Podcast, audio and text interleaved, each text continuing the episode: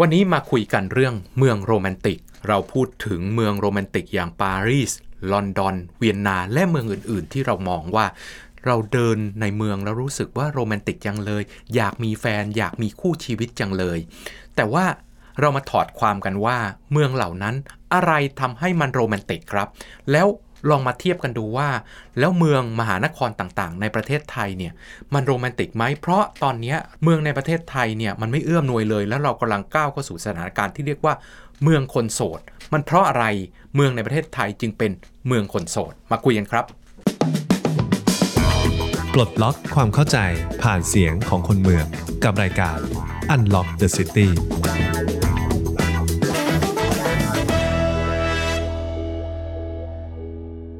วัสดีครับ ท่านผู้ชมและท่านผู้ฟังทุกท่าน ยินดีต้อนรับเข้าสู่รายการ Unlock the City รายการที่จะไปปลดล็อกปรากฏการณ์ต่างๆ ที่เกี่ยวข้องกับเมืองและวิถีชีวิตคนเมือง โดยลูกกุญแจ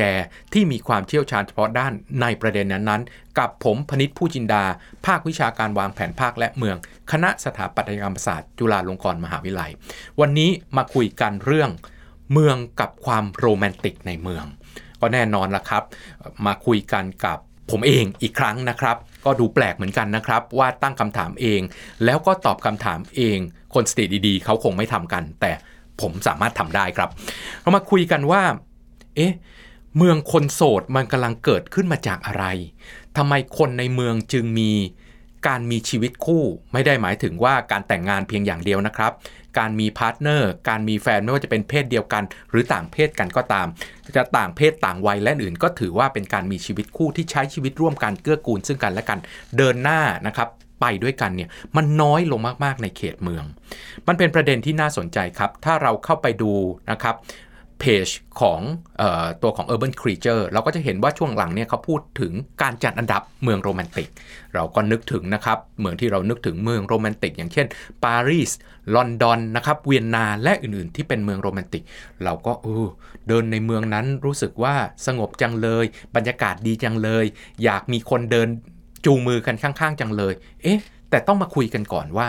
อะไรคือองค์ประกอบทำให้เมืองเหล่านั้นโรแมนติก ลองหลับตานึกถึงภาพเมืองเหล่านั้นครับ มันไม่ใช่อาคารถูกไหมครับ เมืองเหล่านั้นไม่ใช่อาคาร แต่ว่าความโรแมนติกของมันคือพื้นที่สาธารณะที่สามารถที่จะเชื่อมโยงกับ background ที่เป็นอาคาร background ที่เป็นต้นไม้ background ที่ได้รับการออกแบบเมืองอย่างดี ก็คือพื้นที่เว้นว่างกับพื้นที่ที่เป็นอาคารสถาปัตยกรรม ต้นไม้และอื่นๆ มันประกอบกันแล้วมันดูโรแมนติก ทีนี้ มองข้างหนึ่งถึงคำว่าโรแมนติกเนี่ยมองย้อนกลับมาว่าการจะ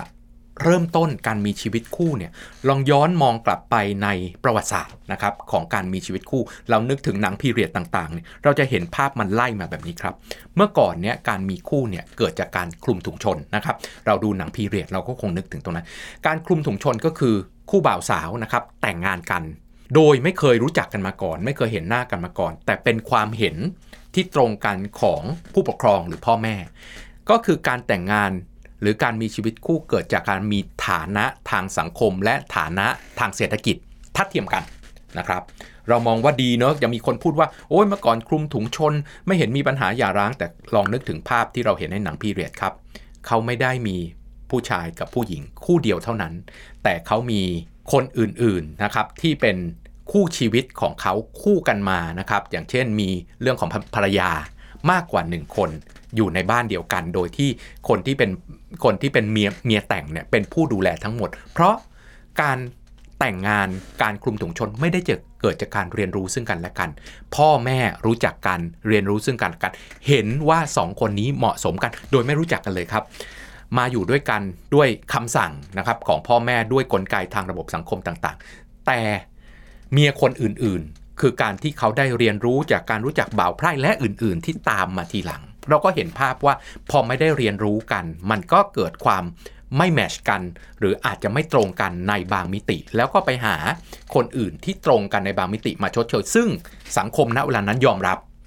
เพราะว่าบอกว่าการคลุมถุงชนไม่ได้เรียนรู้ซึ่งกัน และการอาจจะไม่ถูกใจในเรื่องบางเรื่อง ก็เอาคนอื่นเข้ามา fulfillในสิ่งที่ขาดไป แล้วก็ยอมรับกันทั้ง ผู้หญิงที่เป็นเมียแต่ง แล้วก็ผู้หญิงที่เป็นเมียที่ 2 ที่ 3 ที่ 4 พัฒนาต่อมาครับ มันเกิดอะไรขึ้นมันเกิดปรากฏการณ์ที่เริ่มเจอกันบ้างแล้ว แต่เจอกันในเทศกาลต่างๆ เช่น งานวัดงานประจำปีและอื่นๆ ได้เห็นหน้ากันก่อน แล้วก็เกิดความพึงใจซึ่งกันและกันอาจจะบอกไปบอกพ่อแม่ว่าฉันพึงใจคนนี้นะ ช่วยสู่ขอฉันหน่อย แต่นะครับ มันก็ไม่ใช่การเรียนรู้ซึ่งกันและกัน เพราะมันเจอกันแค่นั้นแหละครับ เจอกันในงานฤดูหนาวงานวัดงานประจำปีและอื่นๆ ซึ่งต้องคิดครับ เราก็เห็นภาพในหนังนะครับหนังไทยหรือหนังเออฝรั่งก็ตาม แต่ละคนเตรียมตัวมาครับ เตรียมตัวมาอย่างดี อาจจะเตรียมตัวมาทั้งปีเนาะแต่งตัวอย่างสวยงามเพื่อจะมาในงานประจำปีมันเฟกครับ มันไม่ได้เรียนรู้ซึ่งกันและกันต่างคนต่างเอ่อทำให้ตัวเองดูดึงดูด เนาะเป้าหมายนะแบบฝรั่งก็จะมีการเต้นรำนะครับมีการเขียนว่าอยากเต้นรำกับคนนู้นคนนี้เพราะเห็นหน้า แล้วต้องเขียนไว้ในกระดาษว่าเออฉันพึงใจคนนี้นะพ่อแม่ฉันบอกว่าฉันควรจะเต้นรำกับคนประมาณคลาสนี้ มันก็ถูกแต่งเติมขึ้นมา แล้วพอแต่งเติมขึ้นมาได้เจอกันแค่เว็บนั้นแหละครับ แล้วก็ไป แต่งงานกัน ก็ยังเป็นปัญหาแบบเดิมนะครับ ก็คือโอเค เข้ามาอยู่ด้วยกันกลไกทางศาสนากลไกทางสังคม บอกว่าแยกกันไม่ได้อย่าร้างกันไม่ได้แต่งงาน แล้วต้องอยู่ด้วยกันตลอดไป แต่ก็มีนางเล็ก ๆนะครับ ตามมาทีหลังแต่ว่าพอมาสู่สังคมที่เปิดมากขึ้น แน่นอนว่าเราก็สามารถที่จะมีโอกาสที่จะเรียนรู้กับคนอื่นมากขึ้น แต่คำถามก็คือเรียนรู้กับอะไร เชื่อไหมครับว่าสังคมไทยยังไม่หนีวิถีเดิม ก็คือการพยายามจะมีคู่นะครับในคลาสเดียวกัน หรือในกลุ่มเดียวกัน เพราะสังคมไทยเป็นสังคมที่ค่อนข้างปิด ลองนึกถึงกลุ่มเพื่อนของท่านผู้ชมและท่านผู้ฟังทุกท่านครับ กลุ่มเพื่อนของท่านที่ไปแฮงเอาท์กันไปกินข้าวกันในตอนเย็นทุกวัน หรือว่าไปกินข้าวไปเที่ยวด้วยกันในวันหยุดเนี่ยนะครับเขาคือใครครับเขาคือคนสองกลุ่มครับเป็นหลัก เพื่อนที่เรียนด้วยกันมา กับเพื่อนที่ทำงาน เพื่อนที่เรียนด้วยกันมาก็คือคนในคลาสเดียวกันนะนะครับ เพื่อนที่ทำงานก็คือคนในคลาสเดียวกันนั่นแหละ เพราะฉะนั้นก็ไม่ได้หนีจากวิถีเดิมที่พยายามจะหาคู่ในคลาสเดียวกัน ทั้งมีฐานะทางสังคมและทางเศรษฐกิจที่พอจะทัดเทียมกัน สิ่งที่เกิดขึ้นตัวนี้ไม่ได้บอกว่าผิดนะครับ เพราะว่าด้วยสังคมของเราเป็นแบบนี้สังคมของประเทศอื่นนะครับ ในภาคพื้นยุโรปเนี่ยเขาไม่ได้เป็นสังคมของคนที่ทำงานและเรียนด้วยกัน แต่เขาเป็นสังคมของคนที่มีวิถี หรือมีความสนใจในทิศทางเดียวกัน ผมยกตัวอย่างสังคมของประเทศเยอรมันเนี่ยอยู่กันแบบ Verein Verein ก็คือชมชมรมครับ ชมรมก็คือแต่ละหมู่บ้านหรือแต่ละชุมชนเนี่ยจะมีชมรมตามความสนใจของตัวเอง ชมรมขี่ม้า ชมรมจัดดอกไม้ ชมรมฟุตบอลและอื่น เป็นไปได้เลยครับที่ในหนึ่งหมู่บ้านหรือในหนึ่งชุมชน จะมีจำนวนชมรมมากกว่า คนในหมู่บ้าน เพราะคนหนึ่งสามารถสังกัดได้มากกว่าหนึ่งชมรม เพราะเขาสนใจในเรื่องได้หลากหลาย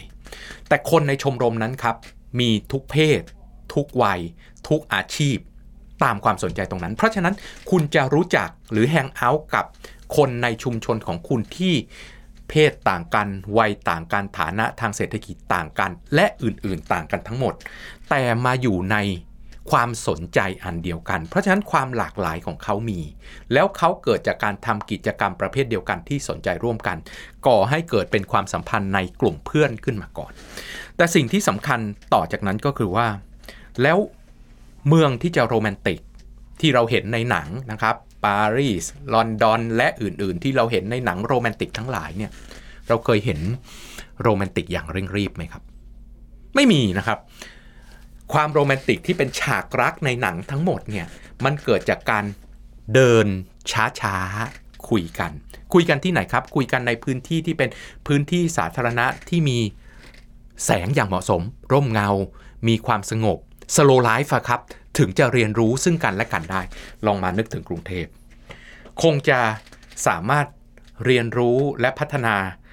การไปสู่การมีคู่ได้หรอครับ ถ้าเราเดินในทางเท้าแล้วกระโดดหลบ หลุมต่างๆที่มีอยู่ เดินเหยียบบล็อกปูถนนแล้วน้ำกระเด็นขึ้นมาเลอะขาของคนที่เรากำลังเริ่มจีบ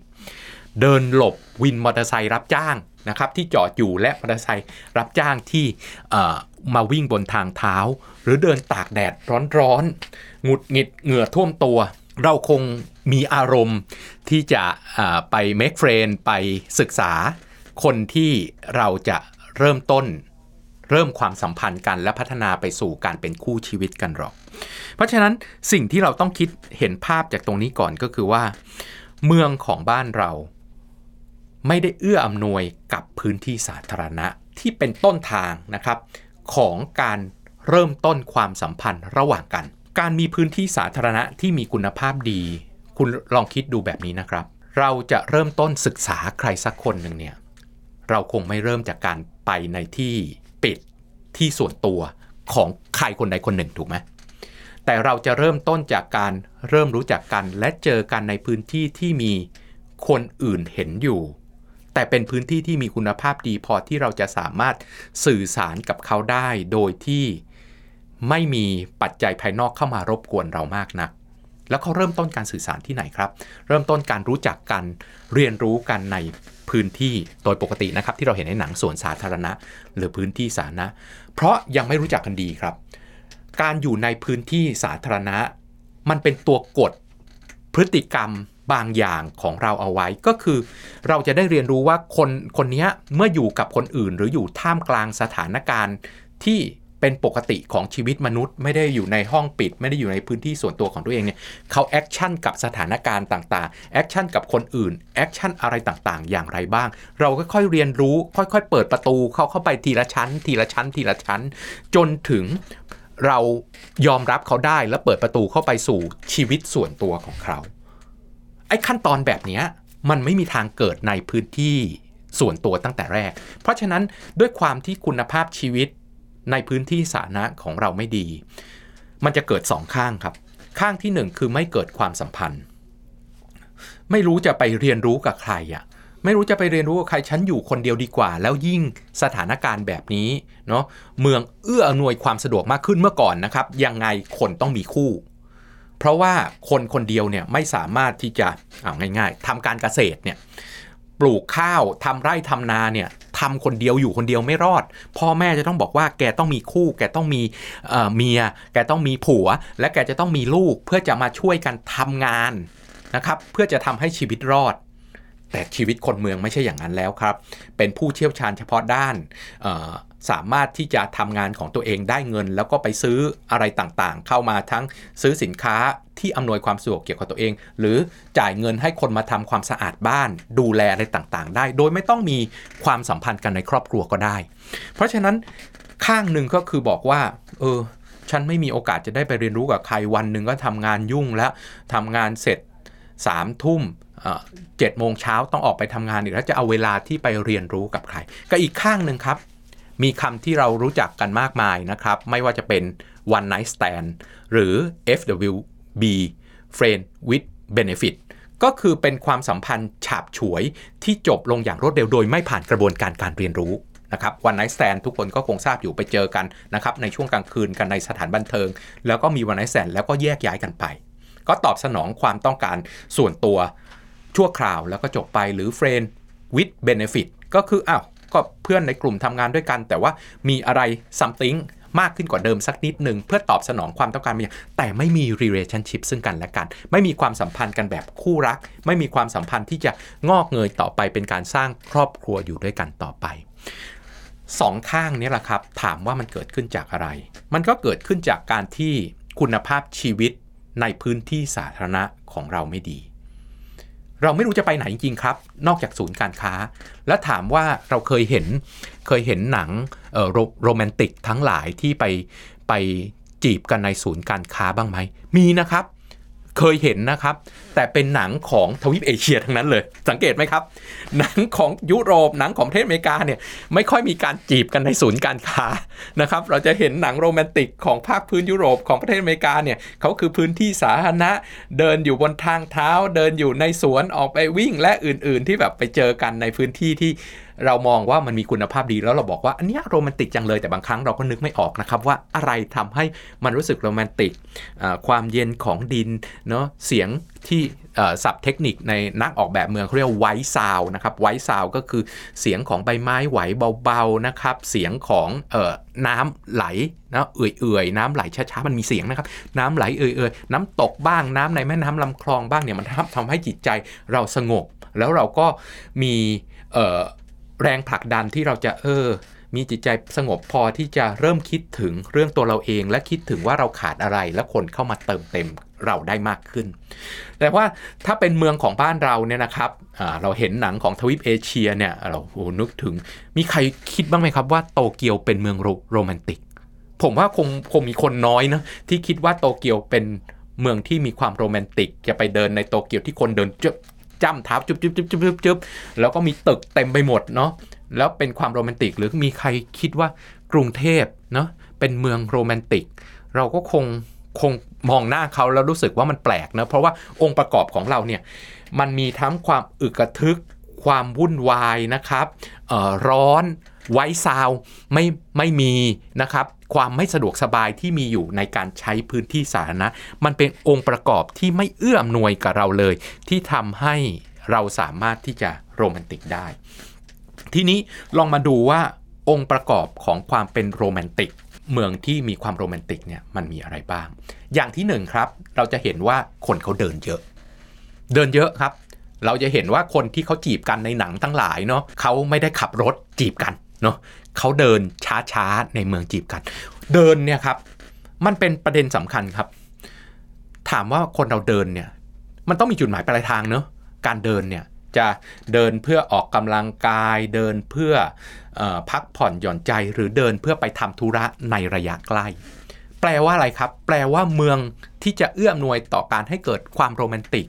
องค์ประกอบแต่ละอย่างต้องอยู่ใกล้กันเพียงพอที่จะให้เราเดิน ลองดูกรุงเทพสิครับ เราจะไปไหนเรากระโดดขึ้นรถหมดอะแล้วเราจะได้เดินไปเจอใครไหมครับก็สุดท้ายมันก็ย้อนกลับมาว่า คนที่รู้จักกับเราก็คือกลุ่มเพื่อนที่เรียนมากับกลุ่มที่ทำงานด้วยกันเพราะกิจกรรมการเรียนกับกิจกรรมของการเดินกับกับเรื่องของกิจกรรมการทำงาน มันมีโอกาสให้เราเดินถูกปะแต่ว่ากิจกรรมอื่น ๆ ในชีวิตประจำวันของเราเนี่ยแทบจะไม่ได้เดินเลยครับ เพราะองค์ประกอบต่างๆเนี่ย มันอยู่ไกลกันเพราะองค์ประกอบต่างๆ อยู่ไกลกัน สิ่งที่ตามมาคืออะไรครับ สิ่งที่ตามมาคือไกลกันปุ๊บเนี่ยมันเดินไม่ถึง เพราะฉะนั้นเส้นทางคมนาคมขนส่งต่างๆ ที่เคยเป็นองค์ประกอบสร้างให้เราได้เดินผ่าน Notting Hill นะครับ ผ่านถนนสวยงามในปารีส อย่างเช่นตัวถนนช่องเอเลเซ่นะครับ รูเดอร์จุดๆต่างๆ ที่สวยงามในปารีสนะครับ เราไม่มีแบบนั้นเพราะว่า พอเราต้องใช้รถเป็นหลัก แล้วองค์ประกอบถนนทั้งหมดก็ถูกออกแบบมาเพื่อรถ ทางเท้าก็แคบ อยู่ในรถไม่จำเป็นต้องได้ร่มเงาจากต้นไม้ใช่ไหมครับ ร่มเงาจากต้นไม้ก็หายไปหรือความสำคัญของต้นไม้ ก็หายไป รถมีไฟส่องหน้ารถอยู่แล้ว คุณภาพของแสงไฟในเมืองที่เอื้ออำนวยกับการใช้รถเป็นหลัก ก็ไม่เอื้อมหน่วยกับการเดินในช่วงเวลาพลบค่ำพลบค่ำนะครับ ไม่ใช่ดึกๆนะพลบค่ำที่เออคนผ่อนคลายจากการทำงานแล้ว ได้เดินไปร้านอาหารในระยะใกล้ ได้เดินกลับบ้านและอื่นๆเนี่ยมันไม่เกิดขึ้น เพราะองค์ประกอบทั้งหลายของเราเนี่ยพอมันอยู่ไกลกันปุ๊บสถาปัตยกรรมและองค์ประกอบต่างๆ ของเมืองมันก็ต้องไปเอื้อมหน่วยกับการใช้รถยนต์ส่วนตัวที่อยู่ในระยะไกลขึ้นมาแทน ต่อมาก็คือเมืองไม่ปลอดภัยครับ ที่ผมเล่าให้ท่านฟังนะครับ ไม่ว่าจะเป็นองค์ประกอบต่างๆ ที่เราไม่สนับสนุนการเดินอย่างช้าๆไปกับเพื่อนเลยท่านนึกถึงนะท่านเดินกับเพื่อนอะแทบจะไม่ได้คุยกันเลยเนาะเพราะว่าต้องคอยมองซ้ายมองขวาว่าฉันจะเหยียบกับระเบิดอะไรบ้างที่มีอยู่ไปทั่วต้องหลบนู่นหลบนี่ เดินอากาศร้อนๆ แม้แต่เพื่อนยังไม่อยากคุยกันเลย แม้แต่คนที่เราเคยรู้จักกันมานานแล้วเนี่ยยังไม่อยากคุยกันเลย นี่ยังไม่นับรวมถึงความไม่ปลอดภัยต่างๆนะครับ อุบัติเหตุจะเกิดขึ้นเมื่อไหร่ก็ไม่รู้เนาะของจะร่วงใส่หัวบ้างหรือเปล่าก็ไม่รู้ น้ำจากถ้าถนนน้ำท่วม หรือมีน้ำขังเนี่ยน้ำจะกระเด็นขึ้นมาโดนชั้นเมื่อไหร่ก็ไม่รู้เนาะเดินอยู่แล้วบนทางเท้า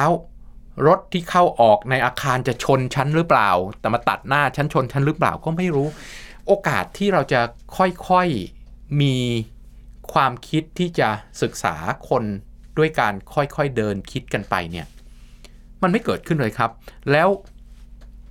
ถามว่าอีกอย่างหนึ่งก็คือว่าถ้า PM 2.5 เป็นแบบนี้นะครับคุณภาพอากาศของเราเป็นแบบนี้ ใส่หน้ากากเดินอยู่จะออกจากอาคารต้องใส่หน้ากากอนามัย หลังจากโควิดแล้วเราเราก็ต้องยังใส่อยู่ เพราะว่า PM 2.5 PM 10 ก็ยังมาอยู่ แล้วถามว่าเราจะมีอารมณ์คุยกับใครไหม เราแน่นอนพอใส่หน้ากากปุ๊บ สิ่งที่เกิดขึ้นก็คือคุณภาพเสียงก็ไม่ดีใช่ไหมครับ คุยกันไปอีกฝ่ายก็ไม่ได้ยิน ต้องพูดซ้ำอีกครั้งหนึ่งพูดว่าอะไรนะะหรือว่าตีความผิดทะเลาะกันอีก เพราะฉะนั้นสิ่งที่เมืองไม่เอื้ออำนวยกับเราเนี่ยทำให้คนในมหานครที่มีความเร่งรีบ และมีองค์ประกอบที่ไม่สนับสนุนกับการมีชีวิต slow life ในมหานคร กลายเป็นคนโสดมากขึ้น แต่มองอีกข้างหนึ่งว่า เอ๊ะ แล้วไอ้เมืองที่เราบอกว่าเป็นเมืองโรแมนติกเนี่ยมันมันก็เป็นมหานครทางเศรษฐกิจทางการเงินของโลกเช่นกันเนาะทำไมเขาไม่เร่งรีบ แบบมหานครแบบบ้านเราแบบโตเกียวโซนะครับ แบบกรุงเทพที่เราเป็นทำไมเขาอะมีคุณภาพชีวิตที่ดี มี องค์ประกอบของเมืองที่ดี และไม่มีความเร่งรีบ สิ่งที่เราต้องคิดจากตรงนั้นก็คือว่า เขาเพิ่มประสิทธิภาพในการทำงาน ด้วยเทคโนโลยีต่างๆ แล้วใช้เทคโนโลยีเหล่านั้นนะครับทำให้คุณมีเวลาว่างมากขึ้น อันนี้ต้องคิดก่อนออมีคนวิพากษ์นะครับว่า Smart City เนี่ยพอเข้าสู่ทวีปเอเชียแล้วเนี่ยทำให้ Smart City เนี่ยเสียศูนย์ไปหมดเลย ผิดหลักการของคำว่า Smart City เรามี Smart City เรามี Smart Device เนี่ยครับ โดยหลักเนี่ยคนคิดเรื่องพวกนี้ขึ้นมาเนี่ยก็เพื่อทำให้เราลดแรงงาน ลดเวลาลดต้นทุนในการทำงานปกติ ในชีวิตประจำวันและการทำงานที่สามารถใช้เทคโนโลยีทดแทนการลงแรงของเราได้ถูกไหมครับ พอมีไอ้พวกนี้มาทดแทนเนี่ยแปลว่าอะไรครับ แปลว่าเราก็ควรใช้เวลาทำงานลดลงถูกไหมล่ะ เพราะพวกนี้เข้ามาทดแทนเราแล้วเราไม่จำเป็นต้องเขียนเอง เรามีเครื่องพิมพ์นะครับ เราไม่จำเป็นที่จะต้องใช้แรงเอง เรามีเครื่องจักร เรามีหุ่นยนต์เข้ามาใช้งาน เราไม่จำเป็นต้องเดินทางเสียเวลาเดินทาง เพราะเรามีการ work from home มีระบบอินเทอร์เน็ต มีระบบสื่อสารต่างๆ ที่เราเอาเข้ามาทดแทนเราทำให้เราไม่เสียเวลาในการเดินทางใช่ไหมเพราะฉะนั้น หลักการของ smart device smart city ทั้งหลายในโลกปัจจุบันเนี่ยมันน่าจะนำไปสู่การมีคุณภาพชีวิตที่ดี และมีเวลาว่างเพิ่มขึ้นใช่ไหมแต่พอเข้ามาในทวีปเอเชียครับ กลายเป็นว่าไอ้ smart device ต่างๆเนี่ยทำให้เราทำงาน job ที่2 job ที่3 job ที่ 4 เพิ่มมากขึ้น แทนที่จะทำงานชิ้นเดียว แล้วก็เอา smart ต่างๆนะครับ เทคโนโลยีต่างๆ มาช่วยเราจากเดิมต้องทำงานเป็นเวลาสมมุติ 8 ชั่วโมงต่อวันเนาะไม่มีเวลาพักก็กลายเป็นเหลือแค่ 6 ชั่วโมงแล้วก็มี slow life มากขึ้นเนาะเลิกงานได้เร็วขึ้นออกไปใช้ชีวิตนะครับในพื้นที่สาธารณะออกไปเรียนรู้กับคนกลุ่มใหม่ ๆ ได้มากขึ้น แต่พอเข้าทวีปเอเชียครับ ท่านลองไปดูตัวเองสิ พอมี smart ต่างๆ เข้ามาแล้วมีสมาร์ทโฟน มีแพลตฟอร์มต่างๆ ที่เข้ามาช่วยทำให้ท่านมีชีวิตสะดวกมากขึ้นเนี่ยท่านทำงานประงานที่ 2 งานที่ 3 งานทีสี่ 4 เพิ่มขึ้นนะครับ ไม่ใช่ท่านเอาเวลาบอกว่า ฉันทำงานประเภทเดียวนี่แหละ เวลาในการทำงาน ลดลง เพราะฉันมีเทคโนโลยีดีขึ้น แล้วก็ฉันไปใช้ชีวิตไปออกกำลังกายเนาะไปพัฒนาตัวเองให้มีสุขภาพแข็งแรงรูปร่างดีนะครับไปเจอคนใหม่ ๆ ในพื้นที่เวลาว่างเนาะก็ไปทำแอคทิวิตี้ต่างๆ ไปเจอคนใหม่ ๆ ที่จะนำเราไปสู่การมีกลุ่มเพื่อนกลุ่มใหม่บ้าง ที่ไม่ใช่เพื่อนที่เรียนกับเพื่อนที่ทำงาน ไปมีวิถีชีวิตในรูปแบบใหม่ เสริมเข้ามาเพื่อจะเจอคนกลุ่มใหม่เช่นนำไปสู่อาจจะนะครับอาจจะนำไปสู่การมีคู่ชีวิต หรือเป็น partner ต่างๆ ที่แตกต่างจากเรา อันนี้เป็นเรื่องสำคัญครับ ทีนี้ลองมาดูประเด็นสำคัญที่ผมทิ้งไว้จุดหนึ่งว่า สังคมไทยเนี่ยแปลกจากสังคมอื่น ๆ ตรงที่ว่ากลุ่มเพื่อนของเราที่นำไปสู่การพัฒนาไปสู่การแต่งงาน หรือการเป็น partner การเป็นคู่ชีวิตที่ใช้ชีวิตร่วมกันเนี่ยมันเป็นกลุ่มเพื่อนที่เรียนด้วยกันมา หรือเพื่อนที่ทำงานคือคนใน circle เดียวกันทั้งนั้น มันไม่ดียังยังไงหรอครับ หลายหลายหลายคนก็อาจจะบอกว่ามันน่าจะเป็นเรื่องที่ดีเนาะ คนใน circle เดียวกัน ฐานะพอกันอยู่ในสังคมเดียวกันเข้าใจซึ่งกันและกัน เราจะเห็นว่าส่วนใหญ่แล้วหมอก็แต่งงานกับหมอ คนที่เรียนวิศวะก็แต่งงานกับคนที่เรียนวิศวะด้วยกันเนาะคนที่จบมหาวิทยาลัยเดียวกัน ก็อาจจะมี connection แต่งงานต่างคณะ แต่ก็ยังเป็นคนใน circle เดียวกันอยู่ คนในสังคมเดียวกันอยู่ สิ่งที่เป็นปัญหานะครับที่เกิดขึ้นก็คือว่า มันเกิดสังคมปิดซ้อนซ้อนซ้อนกันไปเรื่อยๆ คุณจะเห็นว่าพ่อเป็นหมอ แม่เป็นหมอ ลูกเป็นหมอนะครับ ลูกเป็นหมอปุ๊บก็ไปแต่งงานกับลูกของหมออีกคู่หนึ่งอีกนั้นสังคมมันก็ปิดปิดปิดเข้าไปเรื่อยๆ แล้วถามว่าสิ่งที่เกิดขึ้นคืออะไรครับ ในมุมหนึ่งเนี่ยคำถามว่าเราอยากมี partner ที่เหมือนเราทุกอย่างหรือเปล่า หลักการของการมีชีวิตคู่ คือการเติมเต็มซึ่งกันและกัน คนคนหนึ่งไม่ได้เ e อร์เฟกไม่ได้มีครบทุกอย่างหรอก อีกคนหนึ่งจะมีสิ่งที่แตกต่างจากเขา แล้วเข้ามาเติมเต็มให้ชีวิตเนี่ยมีมิติครบทุกด้านมากขึ้น ใช่ไหม หรือคุณบอกว่าคุณต้องการคนที่เหมือนฉันทุกอย่างเข้าใจฉัน นั้นเป็นหมออย่างเดียวกันเข้าใจว่างานของหมอหนัก เธอเข้าใจฉันเธออยู่ในแบบเดียวกันอันนี้ก็คือข้างหนึ่งที่สามารถจะเป็นไปได้ แต่ข้างหนึ่งที่เราเกิดขึ้นก็คือว่า เอ๊ะถ้าเรามีมิติเดียวทั้งหมด แล้วคนที่เข้ามาเติมกับเราเนี่ยก็เป็นคนแบบเดียวกัน เราจะมีอะไรต่างๆ ที่มาเติมเต็มชีวิตได้เห็นอะไรแปลกๆ ใหม่ ๆ ได้มีความเห็นที่แตกต่างเนาะคนมีวิถีชีวิตอยู่ในเซอร์เคิลไหนเขาก็จะมีวิถีวิธีคิดแบบของเขาเนาะ เราก็จะไม่มีความเห็นที่แตกต่างในฐานะที่เท่าเทียมกันนะครับ เป็นคนเป็นคู่กันเนี่ยถือว่าเท่าเท่ากันแหละ ก็มีความเห็นที่แตกต่างเข้ามาแชร์กัน มีวิถีที่แตกต่างกันบ้าง เข้ามาเล่าให้เราฟัง เราก็เข้าใจคนอื่นๆมากขึ้นได้เห็นมุมมองใหม่ๆ เกิดขึ้นบ้าง เพราะฉะนั้นการที่สังคมที่เปิดขึ้นทำให้เรามีคู่ชีวิตที่แตกต่างจากเราเนี่ยจะทำให้ ชีวิตของเราครบถ้วนมากขึ้น ได้พาเราไปเจอร้านอาหารที่เฮ้ยคนใน circle ของเราเนี่ยไม่ไม่ไม่เคยไปร้านแบบนี้เลย ได้ไปในสถานที่ที่คนของคนใน circle ของเราไม่เคยมองที่แบบนี้เลย ได้เรียนรู้มุมมองใหม่ๆ จากคนที่แตกต่างจากเรา แล้วมาเติมเต็มกันมากขึ้น เพราะหลักการของการมีชีวิตคู่คือ แต่ละคนมีชีวิตที่ดีของตัวเองอยู่แล้วอยู่ได้ด้วยตัวเองอยู่แล้ว แต่มาอยู่ด้วยกัน เพื่อที่จะทำให้ไอ้ความแตกต่างเนี่ยเข้ามาประสานกัน แล้วมีความสมบูรณ์นะครับครบทุกมิติมากขึ้น ทีนี้ถามว่าย้อนกลับมาถามว่าแล้วเราจะเจอคนกลุ่มนี้ได้ที่ไหนครับ เราจะเจอคนที่แตกต่างจากเราได้ที่ไหนแน่นอนที่ทำงานเราไม่เจอแน่ โรงเรียนสถานศึกษา ไม่ว่าจะเป็นโรงเรียนหรือสถาบันอุดมศึกษาของไทย ก็คนคลาสเดียวกันคนกลุ่มเดียวกันนั่นแหละ พ่อแม่เป็นเพื่อนกันนั่นแหละหรือว่าคนไทยก็ยังเป็นแบบนั้นอยู่นะครับ พ่อแม่เรียนอะไรมาก็ส่งลูกเข้าไปเรียนอันนั้นนี่แหละมันก็เป็นคนในวงเดียวกันทั้งหมด แต่การที่เราจะเจอคนที่แตกต่างจากเรา ก็ย้ำอีกทีว่าเมืองมีความจำเป็นครับ เมืองจะมีพื้นที่ที่เป็นทุกคนถอดหมวกของตัวเอง ถอดอาชีพ ถอดการศึกษา ถอดฐานะออก แล้วเจอกันในพื้นที่สาธารณะ เจอกันในฐานะมนุษย์ปกติ คนหนึ่งแล้วได้เรียนรู้กันก่อนว่าเออมนุษย์ปกติคนเนี้ยมนุษย์ที่เท่ากับฉันทุกอย่างเนี่ยพึงพอใจ หรือต้องใจฉันไหมสอดคล้องกับวิถีของฉันไหม แล้วก็พัฒนาค่อยๆเปิดประตูที่ผมบอกว่าค่อยๆเปิดประตูเข้าไปเรื่อยๆเรื่อยๆเรื่อยๆจนถึงส่วนที่เป็นส่วนตัว พัฒนาการตรงนี้ครับ ขาดองค์ประกอบของเมืองไม่ได้ ถ้าเราไม่ทำเมืองให้ดี เราก็จะย้อนกลับไปเป็นแบบเดิมก็คือสุดท้ายแล้ว ถ้าเราต้องการมีคู่ เราก็อาจจะผ่านกระบวนการคลุมถุงชน ผ่านกระบวนการที่ผมเรียกว่าเออเออ one night stand friend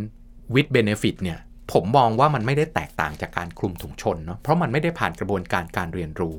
จะไปเจอกันเหมือนเหมือนกับที่ยุคที่ 2 ก็คือการไปเจอกันในพื้นที่สาธารณะ งานอีเวนต์ต่างๆ งานวัด งานเทศกาลงานประจำปีต่างๆ เห็นสิ่งที่เฟกมาทั้งหมดเหมือนกับคุณไปเจอเขาในผับนะครับ ไปเจอกันในสถานบันเทิงที่เป็นตัววันไนท์แซนเขาก็แต่งตัว แล้วก็ทำทุกอย่างมาเพื่อให้เกิดการดึงดูดเพศตรงข้าม หรืออคนที่เขาต้องการเป็นคู่แบบฉับฉวยอยู่แล้ว เพราะฉะนั้นการเรียนรู้มันไม่เกิดขึ้น แต่พื้นที่เมืองพื้นที่สาธารณะ และพื้นที่ในชีวิตประจำวันที่ slow life คือเวลาทำงานก็ทำงานนะครับ แต่เรามีเวลาเหลือพอที่เราจะไปใช้ชีวิตในพื้นที่สาธารณะ เจอคน กลุ่มอื่นในกิจกรรมต่างๆ ที่สอดคล้องกับชีวิตประจำวันของเรา ในพื้นที่ที่เรา slow life ไม่มีความเครียดทั้งตัวเราเองเนอะปลดปล่อยจากการทำงานและองค์ประกอบของพื้นที่ เอื้ออำนวยให้เราเปิดใจเปิดตัวเองมีอารมณ์พอที่จะ